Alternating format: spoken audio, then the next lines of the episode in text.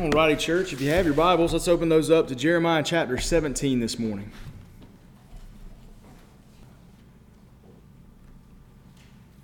As you guys are turning there, I'll kind of catch us up on what we've been doing for the last couple of weeks. We're continuing our summer series, which I have called Misconceptions About Christianity. And in this series, my desire is to point out some things that have been misconstrued either outside of the faith where people who are not believers in Christ they have heard certain things about Christianity and they have uh, taken little bits and pieces of what they've heard and they've misconstrued it to say something that it either doesn't say at all or was never meant to say. Um, but sometimes we also have people within the Christian faith who have just this, this misconstrued idea of who God is or what the Christian faith is all about. Uh, and it comes with it various topics, uh, various doctrines that have been uh, just perceived incorrectly. And so, what I was hoping to do in this series, while we're on you know our summer break from our book study, uh, is to address some of these topics. And so far, we've hit two of them. And in the first two weeks in this series, we address the misconception that God will never give you more than you can handle. And we also address the misconception that the Bible says that we're not to judge anyone. And if you were here, you remember God will give you a lot more than you can handle. And uh, God does not, He does say not to judge anyone, but when He tells us that, He says not to judge people hypocritically. Uh, we are to judge each other within the church. We're supposed to love each other well enough to say, hey, you're stepping outside the bounds of what God would have you to do. Uh, so, if you weren't here for those two weeks and you're interested in catching up on those, they're on the Facebook page, they're on the church's website under the resource tab. You can easily catch up on those. Uh, but this week, the third misconception about Christianity that I want to address is this notion that God wants you to be happy, so you should follow your heart. God wants you to be happy, so you should do whatever it is that you want to do. And this is a very common uh, thought outside of the church as, as we are the human heart is an idol factory. We are constantly making idols that we want to pursue after, these little g gods that are created really in our own image, that always like to tell us exactly what we want to hear. And so outside of the church, we, we see people that they take this idea that God is love, and if God loves me, then He wants me to be happy. And if He wants me to be happy, He's going to let me do whatever it is that I want to do. Right? But the problem is, though, we're not always immune to this idea within the church either. And I remember it was about 15 years ago. I was still in seminary. I was pretty wet behind the ears with this whole ministry thing, and I was serving a church as an intern, and I had a phone call. And that phone call involved a lady from the church who was having a rough time in her marriage. Their family was going through some difficult things. The husband had just lost his job. Everything was up in the air. They didn't know what was going on or what was going to come next. And the husband had decided, sort of unilaterally, that it would be best for them to move back to the state they came from and to move closer to his family so that they would have some help and they would have an easier time finding a job. And this lady did not want to do that. She had no desire to move back to that state. She had no desire to live that close to his family. And she felt like that there would be easy enough t- opportunity to find a job where they were. And so she called me looking for advice. And my advice that night was that you need to follow your husband's lead. You need to trust him and trust God and do what your husband thinks is best. And she told me that night that I was no longer welcome in their home, that I would never darken their doorstep again. She could not believe that I would say such a thing to her because she had to believe that God wanted her to be happy. God wanted her to be happy, and she wasn't going to be happy going to this new state. She wasn't going to be happy living close to her husband's family. She wasn't going to be happy with whatever new job that she would find in this new state. And she had to believe that God wanted her to be happy. Now, in that moment, I stepped back. I said, Look, I don't know the whole story here. I don't know everything that's going on. So maybe I, I spoke without knowledge. And Proverbs says that only a fool speaks without knowledge. So maybe I should learn a little bit more about what's going on. She said, Don't bother. You're not welcome in my house anymore. Click. The end. Now, here we are, 15 years later. And I stand behind the advice that I gave her that night because the advice that I gave her was biblical. And I have no issues other than the fact that I didn't hear the other side of the story. I have no issues with what I said because the Word of God backs up what I gave her to do, but that did not make her happy. And she felt like she had to be happy. And God loved her, so that meant that she had to be happy. Now, in each one of these misconceptions, there's almost always a kernel of truth. There's almost always something in it that is true, something that you can find in Scripture that is backed up in Scripture. And the kernel of truth in this misconception is that God does indeed want you to be happy. He does.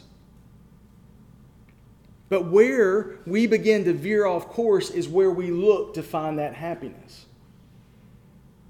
Right? Where does Scripture say that we should find our happiness? If you're looking on the backside of your worship guide, you're going to see some of it. Right? Psalm 37 4 says, Delight yourself in the Lord. Psalm 32 11 says, Be glad in the Lord. Philippians 4 4 says, Rejoice in the Lord always. I will say it again, rejoice. 1 Thessalonians 5 16 through 18 says, Rejoice always, pray constantly, give thanks in everything, for this is God's will for you in Christ Jesus. So God does want you to be happy. That's not wrong. Even more than that, God wants you to experience joy. And I've explained before the difference between happiness and joy. Happiness is a fickle emotion, it's based on our circumstances. We can be happy in one moment and completely furious the next, just based on how the circumstances change. And so God wants you to be happy, but He wants you to be happy in Him. He wants you to experience joy, and the only place that you're ever going to find everlasting joy is in Him. What God does not want us to do is pursue happiness by pursuing the desires of our heart. Right? Unless if the desires of our heart are pointing towards Him, then we should pursue that. Otherwise, we shouldn't. Why?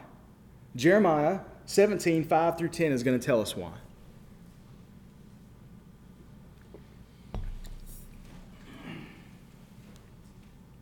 Follow along with me as I read it. This is what the Lord says Cursed is the person who trusts in mankind.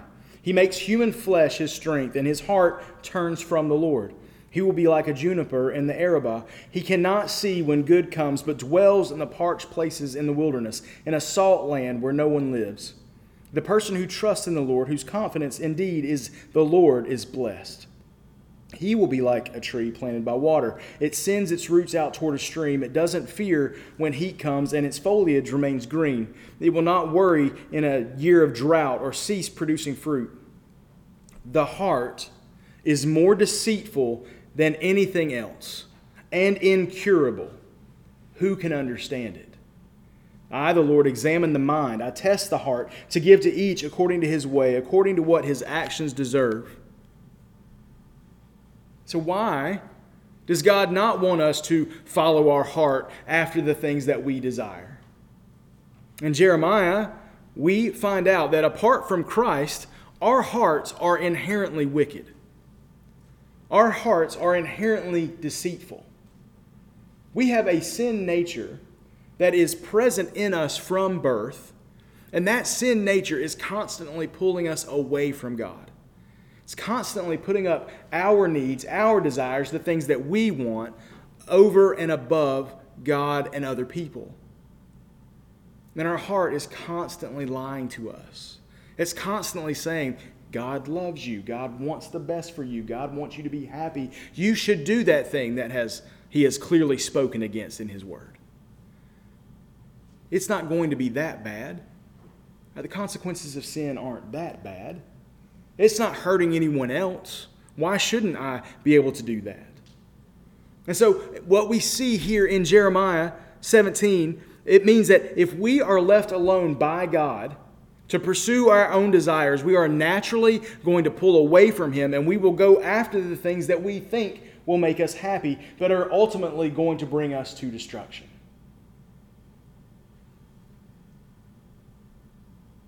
When we see God in Scripture just letting people go to do whatever they want, what we see is that is an act of God's judgment against those people.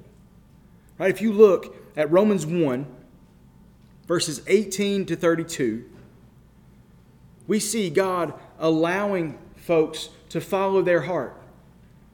And we see that as a part of God's judgment on them. In verse 18, it says, For God's wrath is revealed from heaven against all godlessness and unrighteousness of people who by their unrighteousness suppress the truth, since what can be known about God is evident among them because God has shown it to them. For his invisible attributes, that is, his eternal power and divine nature, have been clearly seen since the creation of the world, being understood through what he has made. As a result, people are without excuse. For though they knew God, they did not glorify him as God or show gratitude. Instead, their thinking became worthless and their senseless hearts were darkened. Claiming to be wise, they became fools, and they exchanged the glory of the immortal God for images resembling mortal man, birds, four footed animals, and reptiles. Listen here, verse 24. Pay close attention. It says, Therefore, God delivered them over in the desires of their hearts to sexual impurity so that their bodies were degraded among themselves. God's judgment on these people that Paul is writing about here in Romans chapter 1, God's judgment is that he let them go. He let them do the desires of their heart. He let them go after that. And it says in verse 25, they exchanged the truth of God for a lie and worshiped and served what has been created instead of the Creator who is praised forever. Amen. And then we see the consequences of this. These people, they pursue after their own desires. And look what happens. Verse 26 For this reason, God delivered them over to disgraceful passions. Their women exchanged natural sexual relations for unnatural ones. The men, in the same way, also left natural relations with women and were inflamed in their lust for one another. Men committed shameless acts with men and received in their own persons the appropriate penalty for their error. And because they did not think it worthwhile to acknowledge God, God delivered them over to a corrupt mind so they, that they do what is not right. They are filled with all unrighteousness, evil, greed, and wickedness. They are full of envy, murder, quarrels, deceit, and malice. They are gossips, slanderers, God haters, arrogant, proud, boastful, inventors of evil, disobedient to parents, senseless, untrustworthy, unloving, and unmerciful and although they know God's just sentence, that those who practice such things deserve to die, they not only do them, but they applaud others when they do them.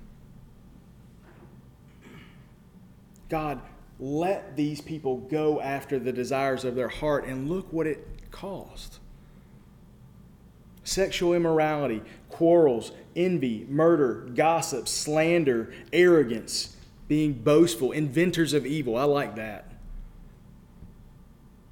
Like, this is stuff that nobody has ever thought of before.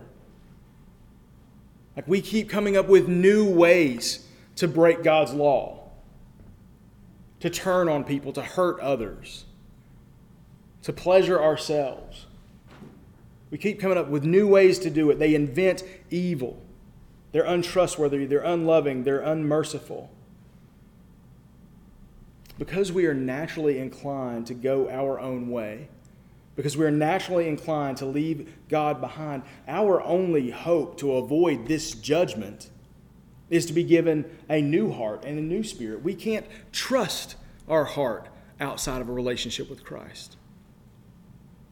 And this is something that God has to do for us because it's not something that we will ever be inclined to do for ourselves.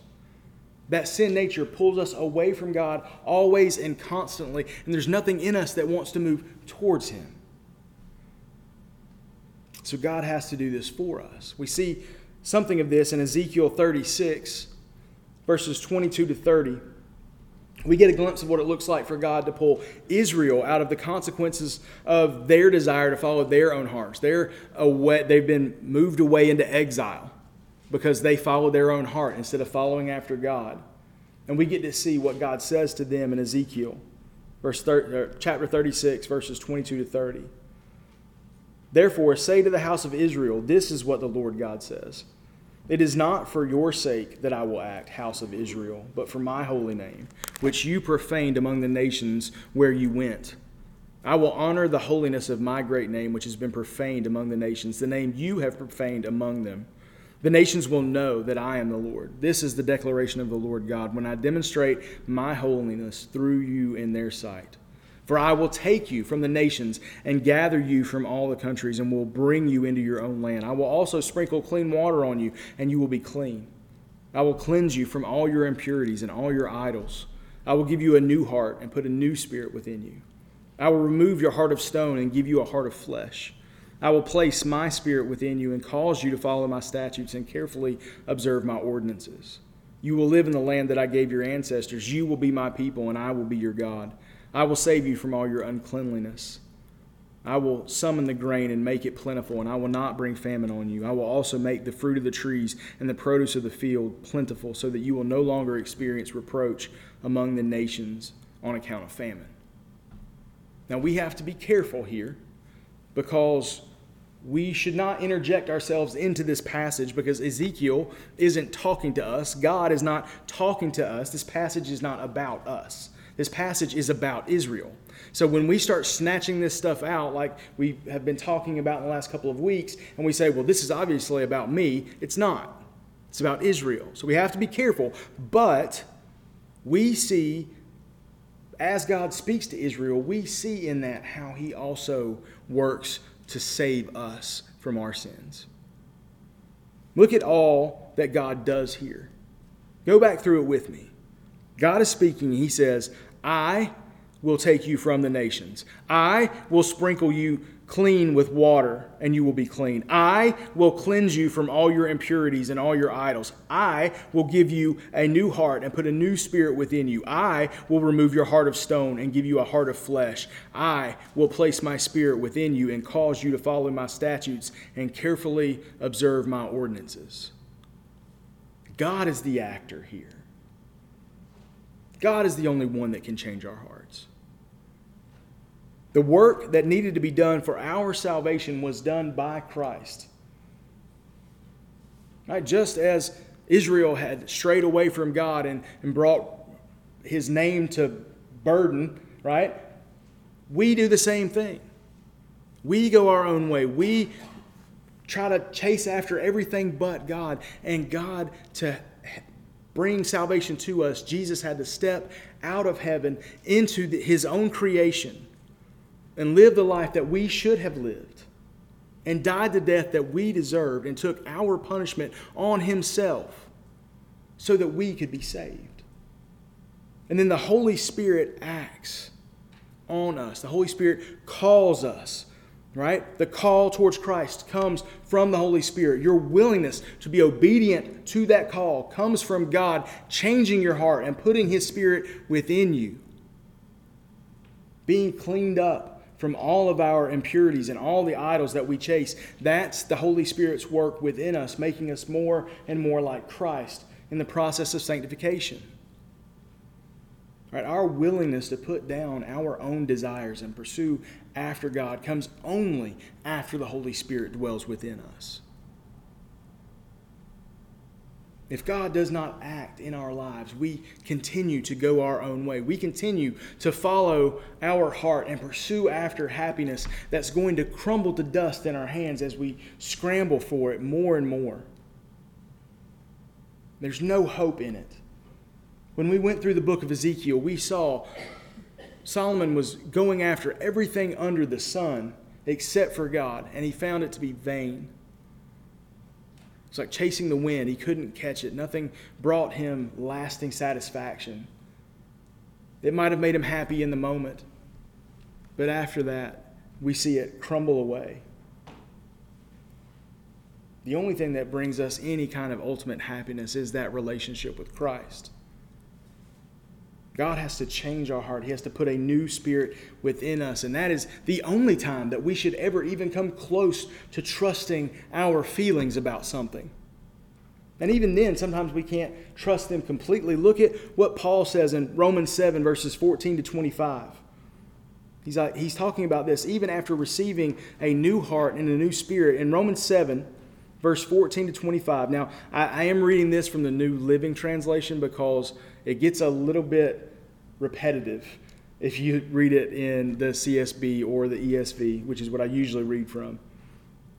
But this says, So the trouble is not with the law, for it is spiritual and good. The trouble is with me, for I am all too human, a slave to sin.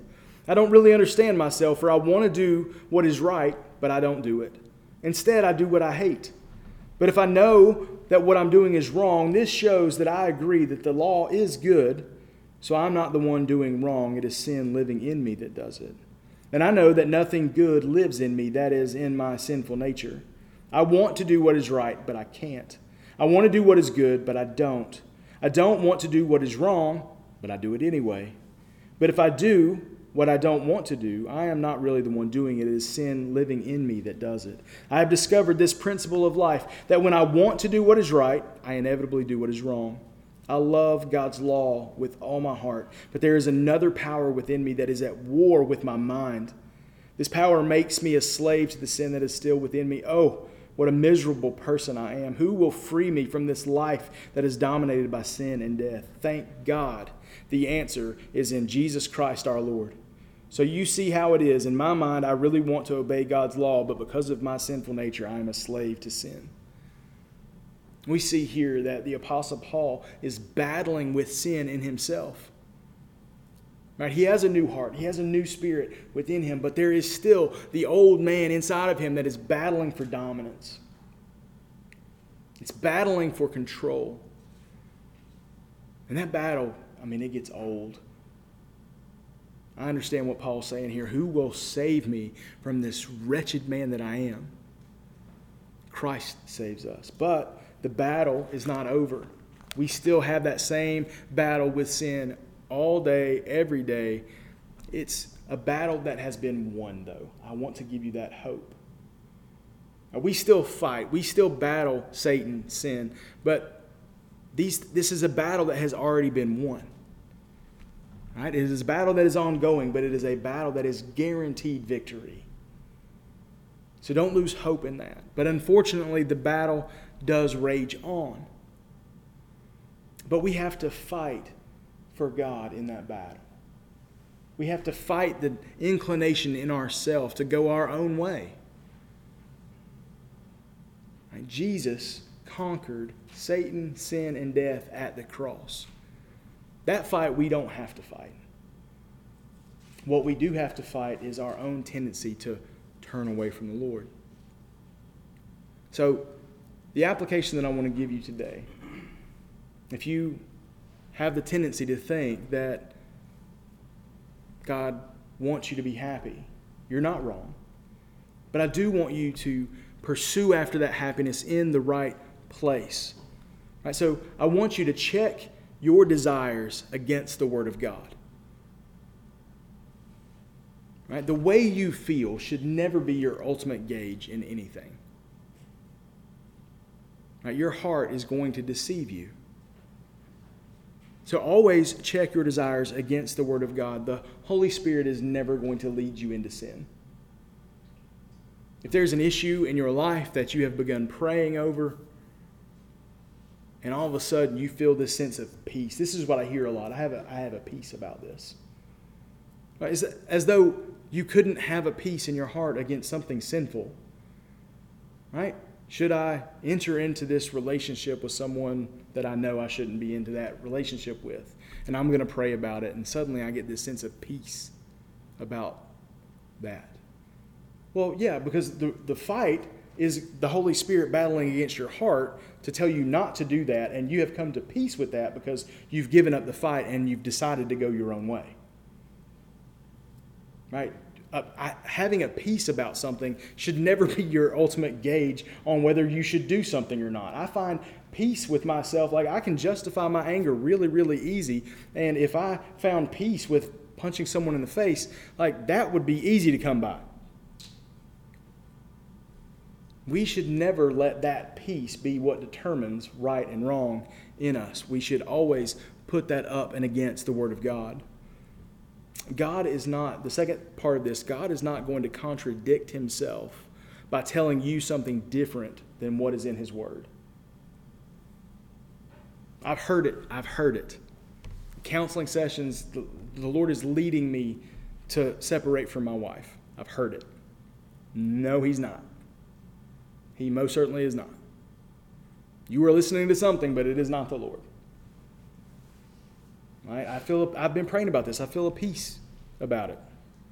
You are listening to the wrong thing.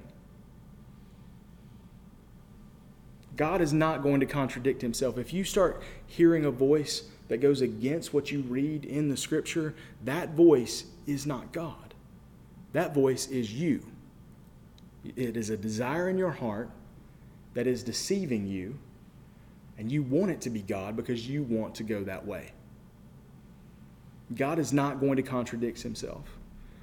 And lastly, God is not suddenly going to call evil good because you have a desire to do it. Right? Just you suddenly having a desire to go against God does not ever make evil good. And it doesn't matter how many people want to do it. Right? If you find yourself going with the crowd against something that God says is evil, and you all of a sudden jump on the bandwagon of all these people saying it's good, and you're going the wrong way. God is immutable. That means He doesn't change. He didn't change His mind about sin. He doesn't, he doesn't suddenly come up, oh, you know what? You're right. It is 2023. You know, like I didn't think about that you know, being eternal and all knowing and all powerful and all wise and all that. Suddenly, 2023 showed up because I don't, I don't understand why that changes things for people. Gosh, you still believe that? It's 2023. Yeah, I believe it because an eternal God who knows the beginning from the end said, don't do that. Doesn't matter if it's 3 million and 52, it doesn't matter. The Word of God does not change, the will of God does not change. We need to turn our hearts towards Him. And that is a battle that we need to fight on a daily basis. And you can't do that if you don't know your Word. Right? How do you fight? How do you fight these desires if you don't know what the Word of God says? And that's where a lot of these misconceptions come from. Is people have bits and pieces of information about Scripture but they don't know it all. I mean, not all, I don't know it all, but they don't know enough, they know it just enough to be dangerous. So we need to spend time in the Word so that we can know what God desires for us. We can know what God calls evil and sin and what He calls good. We can learn about the Holy Spirit. We can dive deeper into that relationship with Him so that we can have abundant life, we can have abundant ministry, we can have fruitfulness, and we get a joy that surpasses all understanding. But the desire to pursue after your own will is always going to lead down a path that is not going to be good for you. God does love you. He wants you to be happy, but He wants you to be happy in Him. Let's pray together. Father, it is my desire that each and every one of us would pursue happiness, but we would pursue happiness in you and you alone. Or that we would push away the lies of our culture that acts as though the Bible is outdated. Your decrees about our relationships, your decrees about how we should handle our money, your decrees about how we should live life with the church. Like none of this stuff is going out of date. Lord, I pray that we would be willing to stand firm on the rock of your scriptures. that all the commands that you have given us come from a place of love. It's like a, a loving parent saying, No, don't do that, because if you do that, it's going to get you in a world of hurt. And I pray that we would be mindful of that. That we would want to pursue that with everything in us. That we would want to know more and more so that we can live a life that is turned towards you. And in that we will find true happiness. Lord, I pray today if any of anyone here is one far from you, never had the new heart, never had the new spirit placed in them, Lord, I pray that today would be the day of their salvation. And Lord, I know that many of us here are fighting battles with our heart, fighting battles on a daily basis to do what your Spirit is calling us to do. And I pray for strength. I pray for joy. I pray that there would be uh, an openness with that so that we can surround each other with the support that you have called us to give. But Lord, help us to see truly what this world has to offer and give us the strength to reject it and pursue after you. In your son's precious name that I pray. Amen.